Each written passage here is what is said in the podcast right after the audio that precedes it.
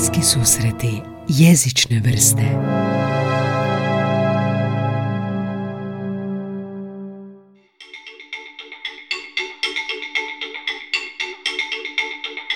U prosincu 2012. godine slušao sam najzanimljivije predavanje u životu. Naime, sudjelovao sam na konferenciji za profesor engleskog jezika u organizaciji izdavačke kuće Oxford u Zagrebu. Svaka godina oni organiziraju konferenciju za nastavnika osnovnih i srednjih škola u nekom hotelu, dovedu predavače, mahom stručnjake iz područja podučavanja engleskog kao stranog jezika, koji su njihovi, Oxfordovi. Um, predavanja su obično ili o aktivnostima za rad s učenicima ili neke tehnike, metode rada, zadaća i slično, ali sve se nekako svede na reklamu novih materijala Oxforda, jer profesori u svojim školama kao kolektiv odlučuju o tome koji će udžbenik koristiti idućih četiri godine i onda je to tako nekako sve kao reklama. Ali jedno tako predavanje je bilo toliko zanimljivo da doslovno nisam mogao prestati pratiti niti jedne sekunde, a to nije subjektivno, nego zaista dok za vrijeme većine predavanja pola profesora bude na mobitelu, pola na kavi, sretni što ne moraju taj dan biti na nastavi. Ovdje su, baš se sjećam, većina pomno pratila predavača i prezentaciju. Predavanje se zvalo Disleksija i učenje engleskog jezika, uključivanje svakog učenika u nastavni proces. Predavač je bio John Hurd sa sveučilišta u Oxfordu. Ono što je ovo predavanje činilo tako inspirativnim bilo je to što je predavač snimao svoga sina koji ima disleksiju dok čita, govori i piše, a istodobno je taj tekst koji je sin čitao pokazivao na prezentaciji. I to nekako uh, je obojao dijelove teksta koje tada čita. Obojao je dio koji mu se miješa prilikom čitanja. Odbojao je uh, slova koja uzima iz drugog reda ili slova koja obrće zbog disleksije. Primjerice jednom je pokazao kako je sin čitao jednu rečenicu i onda odjednom skočio viši red i zamijenio sličnu riječ sa nadolazećom riječju iz višeg reda. Bilo je fascinantno vidjeti iz prve ruke što odlikuje oslabljenu sposobnost zbog koje učenici mogu imati slabiji uspjeh, iako su znanjem na istoj razini. Nakon predavanja tražio sam ga da mi pošalje prezentaciju, no nije smio zbog politike izdavačke kuće, ali neke bilješke mi je dao i dosta toga ću izložiti danas. Danas bi dakle htio govoriti o disleksiji, što je ona u užem i širem smislu riječi, a isto tako dati i savjete kako prepoznati disleksiju i kako raditi sa učenicima s disleksijom, jer sam i sam radio s učenicima s disleksijom. Govorit ću o tome kako bi možda roditelji koji slušaju ovaj podcast lakše uočili disleksiju i koje korake bi trebali poduzeti, a ovom svemu će mi pomoći izvori za ovu epizodu, a to su Hrvatska udruga za disleksiju, hud.hr i Hrvatska enciklopedija. Sama riječ, sama etimologija kaže da je riječ disleksija nastala iz grčke riječi dis, što znači slab, loš, neprimjeren, i leksis, što znači riječ. Najkraće i najjednostavnije rečeno, disleksija je prirodno oslabljena sposobnost čitanja ili pisanja riječi, tekstova, u djece koje inteligencija u ostalome potpuno normalno razvijena. E sad što znači ova oslabljena sposobnost čitanja? Pa primjerice to je čitanje slova e, u riječima krivim redom ili nerazumijevanje u čitanju pojedinih riječi ili nešto kao pisanje d umjesto b, dakle zrcalno pisanje. No to je samo jedan od simptoma koji ćemo doći kasnije. Ljudi s disleksijom, a kažem ljudi jer disleksija ne nestaje nakon djetinstva, imaju snažno razvijene vizualne i kreativne vještine, vještine se rješavanja problema, što više disleksija vrlo zastupljena među poduzetnicima, izumiteljima, dizajnerima. Evo nekih slavnih ljudi koji pate od disleksije. Richard Branson koji je šef Virgin Atlantica, Virgin Airlines, Orlando Bloom, glumac, Tom Cruise, Walt Disney, Albert Einstein, John, F. Kennedy, John Lennon, Jamie Oliver, poznati kuhar, Spielberg i tako dalje. Um, istraživajući za ovu epizodu slušao sam jedan drugi podcast u kojem su ispričali ovu dosta uznemirujuću priču da je dobitnik Pulitzerove nagrade za književnost Philip Schultz, od, koji je odrastao 50-ima s disleksijom, stavljen u nekakvu posebnu tako reći magreću klupu jer nije mogao pratiti redovnu nastavu. Pa mu je ravnatelj škole stavio čak neke knjige ispred njega i rekao pravi se da ovo čitaš. Profesori nisu tada ni znali za disleksiju ni kako je prepoznati i jednostavno se smatralo da ko je disleksičan je manje inteligentan ili manje sposoban. S nekakve medicinske strane govori se da je najčešći uzrok ukrštena dominacija moždanih hemisfera, no može biti znak nekih neuroloških oštećenja. Što više, kad je prvi puta opisano negdje u 19. stoljeću, prvi su je prepoznali oftalmolozi. E, smatralo se da je, da je rezultat ozljede mozga. Probitno se zvala sljepoća na riječi i oftalmolozi su se uočili, a ne profesori, jer jednostavno nije bilo novina. nije bilo toliko knjiga kao danas i toliko prilika za čitanje, pa se nije tako disleksija mogla ni lako uočiti. Nisu toliko ljudi čitali na svakodnevnoj bazi. 1949. je osnovala udruga o tome kako podučavati djecu uh, s disleksijom u Americi, ali se tek u 70 zapravo nešto pomaknulo sa knjigom Dijete s disleksijom, podigla se svijest o tome. Idemo definirati disleksiju. Nešto smo u početku već rekli, oslabljena sposobnost čitanja, ali imamo i širu, to je nekako šira definicija. U užem smislu reći, disleksija je teškoća pri čitanju ako se događa teškoća, teškoća pri pisanju, to se zove disgrafija. Teškoće u matematici e, nazivaju se diskalkulija i tako ostale srodne teškoće su zastupljene u ljudima s disleksijom u jednoj ili drugoj mjeri, više ili manje. Kako prepoznati disleksiju? Hrvatska udruga za disleksiju navodi da teškoće u čitanju odnose se na brzinu i preciznost čitanja i na razinu razumijevanja pročitanog.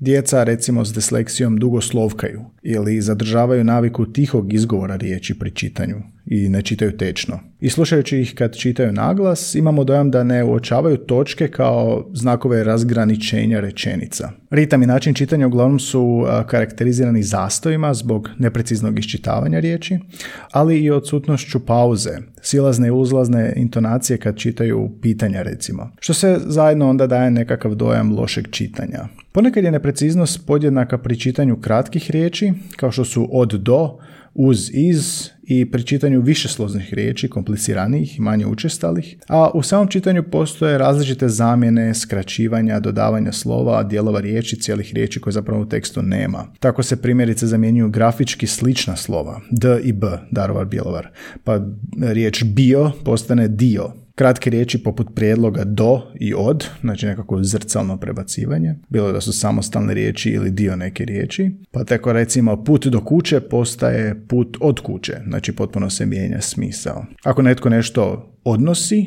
to će se pročitati kao donosi. A umjesto da ptica brzo doleti, ona brzo odleti. Dakle, potpuni drugi smisao. Zamjenjuju se i riječi slične osnove, pa tako presavijanje može postati presađivanje. Ili poderao, pobrao a sumnjičav sumnjiv. Neke riječi dobivaju nepostojeće dijelove, a, tipa radoznala uspavanka čita se kao radoznavala uspavanka, a nekad se skraćuju, tipa odmahivala prelazi u odmah, a riječ poredanih skraćuje se u pored. Neprecizno pročitane riječi i ta nekakva sporost u čitanju onda narušavaju razumijevanje pročitanog teksta. Iako se mnoga djeca s disleksijom u rano doba nauče služiti rečeničnim kontekstom, pa, pa taj širi sklop riječi rečenica pomaže im odgonetnuti izdačenje. Kako se disleksija čuje? Neka djeca mogu posve neopadno govoriti, e, izgovarajući većinu riječi pravilno, a da ipak imaju teškoće s izdvajanjem i rašlabom riječi na glasove. Djeca starije predškolske dobi već i svojim govorom upućuju na to da imaju takve fonološke teškoće. U njihovom onda govoru često čujemo svjeklo umjesto svjetlo ili mekla umjesto metla, glaka umjesto dlaka. Može se čuti da je nekoga noka jako zaboljela kad je vozio bicikl. Sve ovo obučuje na to da bi dijete u školi moglo imati teškoća s učenjem početnog čitanja, a možda i pravu disleksiju. Kod pisanja se uočavaju dvije skupine problema. U prvoj to su teškoće u grafomotorici, u oblikovanju pravilnosti i organiziranosti slova i rukopisa dijete teško povezuje glas koji čuje s pripadajućim slovom u pisanju. U pisanju su najvidljivije one u recimo diktatu, kad dijete piše onako kako čuje i kako izgovara, pa onda dolazi do zamjena izgovornih glasova i slova. Pa je kost postala gost ili kosa koza, a dom može biti tom. Postoji zamjene grafički sličnih slova kao i čitanju, to je već spomenuto ovo b i d. A u drugoj skupini e, poremećaja u pisanju su smetnje u samostalnom sastavljanju teksta, primjerice sastavljanju priče, opisa događaja, odgovora na pitanja ili u pisanju lektiri, recimo referatu dužih tekstova. Rukopis može biti neoblikovan, slova, iako ih dijete može razlikovati, mogu biti nedovoljno diferencirana ili dijete ih isto samo ne može poslije razlikovati. Ili primjerice počne rečenicu puno većim slovima nego što je završi. primjerice malo pisano slovo L može se pitati, pisati kraćom petljom pa onda počinje ličiti na i. Ili ta petlja može biti previše nisko pa i obla može biti pa onda to izgleda kao e. Također dijete može ne poznavati granice riječi pa se kratke riječi, dijelovi složenih glagola ili prijedlozi sa ne pišu spojeno, teško uočava početak rečenice kao početak nove misli i izostavlja veliko slovo prvo početno. Ta druga skupina teškoća vidljiva je u samostalnom pisanju nekog teksta. Djeca s disleksijom, ali ostalom sva djeca u početku vrlo teško oblikuju svoju misao u nekakvu gramatički složenu jasnu rečenicu. Djeca s disleksijom mogu imati jezičnih teškoća koje ne moraju biti vidljive u govoru, ali zahtjevnije govorne situacije, poput opisivanja nekog događaja ili situacije, otkrivaju prave nijance u stupnju razvoja dječjeg jezika. Te nijance su um, primjerice nemogućnost da se upotrebe točne riječi za prostorne odnose, u nekom zbivanju tipa pored, između, prednji, zadnji, ovdje, tamo poslije, prije, prethodi, slijedi za neki vremenski protok događaja. A također u svom govoru djeca mogu upotrebljavati i gramatički nepravilne oblike nekih glagola, kao što je oni ideju ili možeju ili pogrešne padeže, kao imam mraka u sobi ili posudio je bicikla. Medicina kaže, pa ne baš previše, mislili su da će, kad se otkrio, kad se, kad se razvila magnetska rezonanca, da će otkriti neke pomake napraviti, no nije bilo nekih posebnih zaključaka. Neke studije su dakle rekle da se lijeva hemisfera miksa sa desnom hemisferom u pogledu tih jezičnih i vizualnih percepcija da se drugačije aktiviraju, no uspjeli su znanstvenici izolirati gene povezane s nastakom disleksije, pa ako imate obitelj može biti nasled, nasljedno, no i dalje se ne zna razlog. za disleksiju nema lijeka, nema nečeg takvog, a i sama po sebi nije bolest, tako da ne može se liječiti, nego je to jednostavno drugačiji način funkcioniranja. A jedini lijek, jedini tretman je strpljenje i vježba. E sad, što treba napraviti roditelj ako posumnja da dijete ima disleksiju, odnosno ove simptome?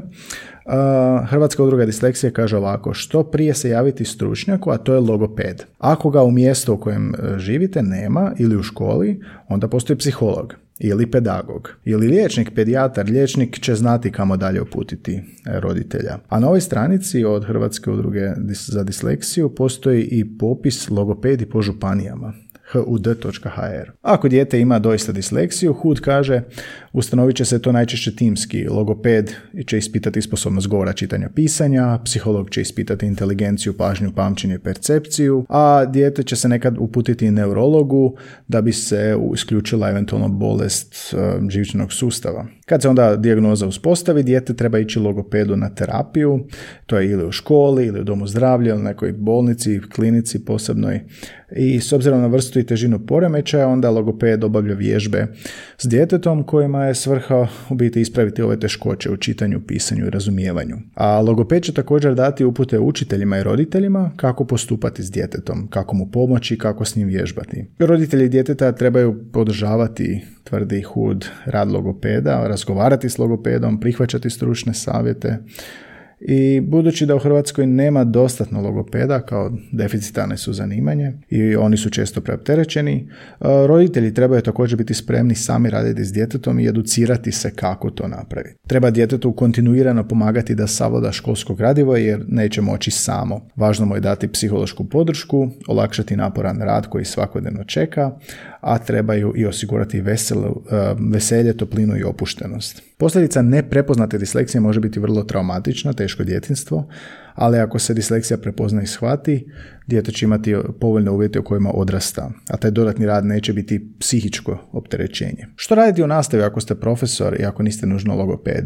Pa um, treba znati da što se tiče same nastave, učenici s disleksijom imat će problema s praćenjem nastave. Jednom sam razlik, radio s učenikom prvog razreda srednje škole, um, engleske instrukcije. Njegova majka mi je rekla da moram biti strpljiv, da će me vjerojatno frustrirati njegove greške i zaista u početku jesu, jer bi recimo on e, deset puta za redom krivo napisao riječ. Iako zna kako se piše, ne znam, table, deset puta za redom bi napisao krivo. A i kada bi ga upitao, on bi se sam ispravio. Jel? E, jednostavno sam će od sebe napisati krivo riječ. I zanimljivo je da to učenje stranog jezika može pomagati učenicima s disleksijom zbog toga što drugi jezik možda ima više pravila kod pisanja. Dobro, engleski baš nije onda primjer za to, ali recimo njemački je dosta pravilan, koje slovo, koji fonem, koji glas. Učenici će biti spori, zaboravni, teško će se koncentrirati na zadatak i teško će se organizirati, radit će puno grešaka. Kako onda raditi s učenicima disleksijom? I onda je preporuka ono što sam i ja radio i dobio preporuku vrlo jednostavna, to je samo strpljenje i ponavljanje.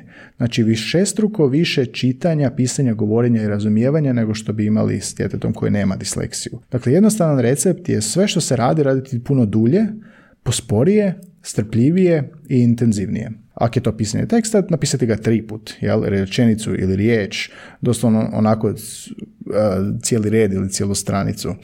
Navodno se time dakle stvaraju nove neurološke veze, iste nekakve navike, koje onda nadomještaju prirodno urođeni nedostatak. Prema školskom kurikulumu u Hrvatskoj učenici s disleksijom imaju pravo na E, više vremena tijekom, prilikom pisanja testa, pismenog testa, a e, imaju pravo i na usmene ispite umjesto pismenog testa i općenito nekakve drugačije načine integracije u nastavu. Ključ u svemu je naravno da je disleksija prepoznata, jer često i roditelje zna biti sram ili djecu, a nekad i profesori ne prepoznaju što se događa. Ja sam primjerice završio engleski i njemački jezik, nastavnički smjer, ali mi smo u sklopu um, obrazovanja za za rad nastavi, imali psihologiju u kojima smo dosta naglašavali kako prepoznati disleksiju. I sada se vratim na ono predavanje s početka i napucima koje je dao predavač John Hurd, otac disleksičnog djeteta.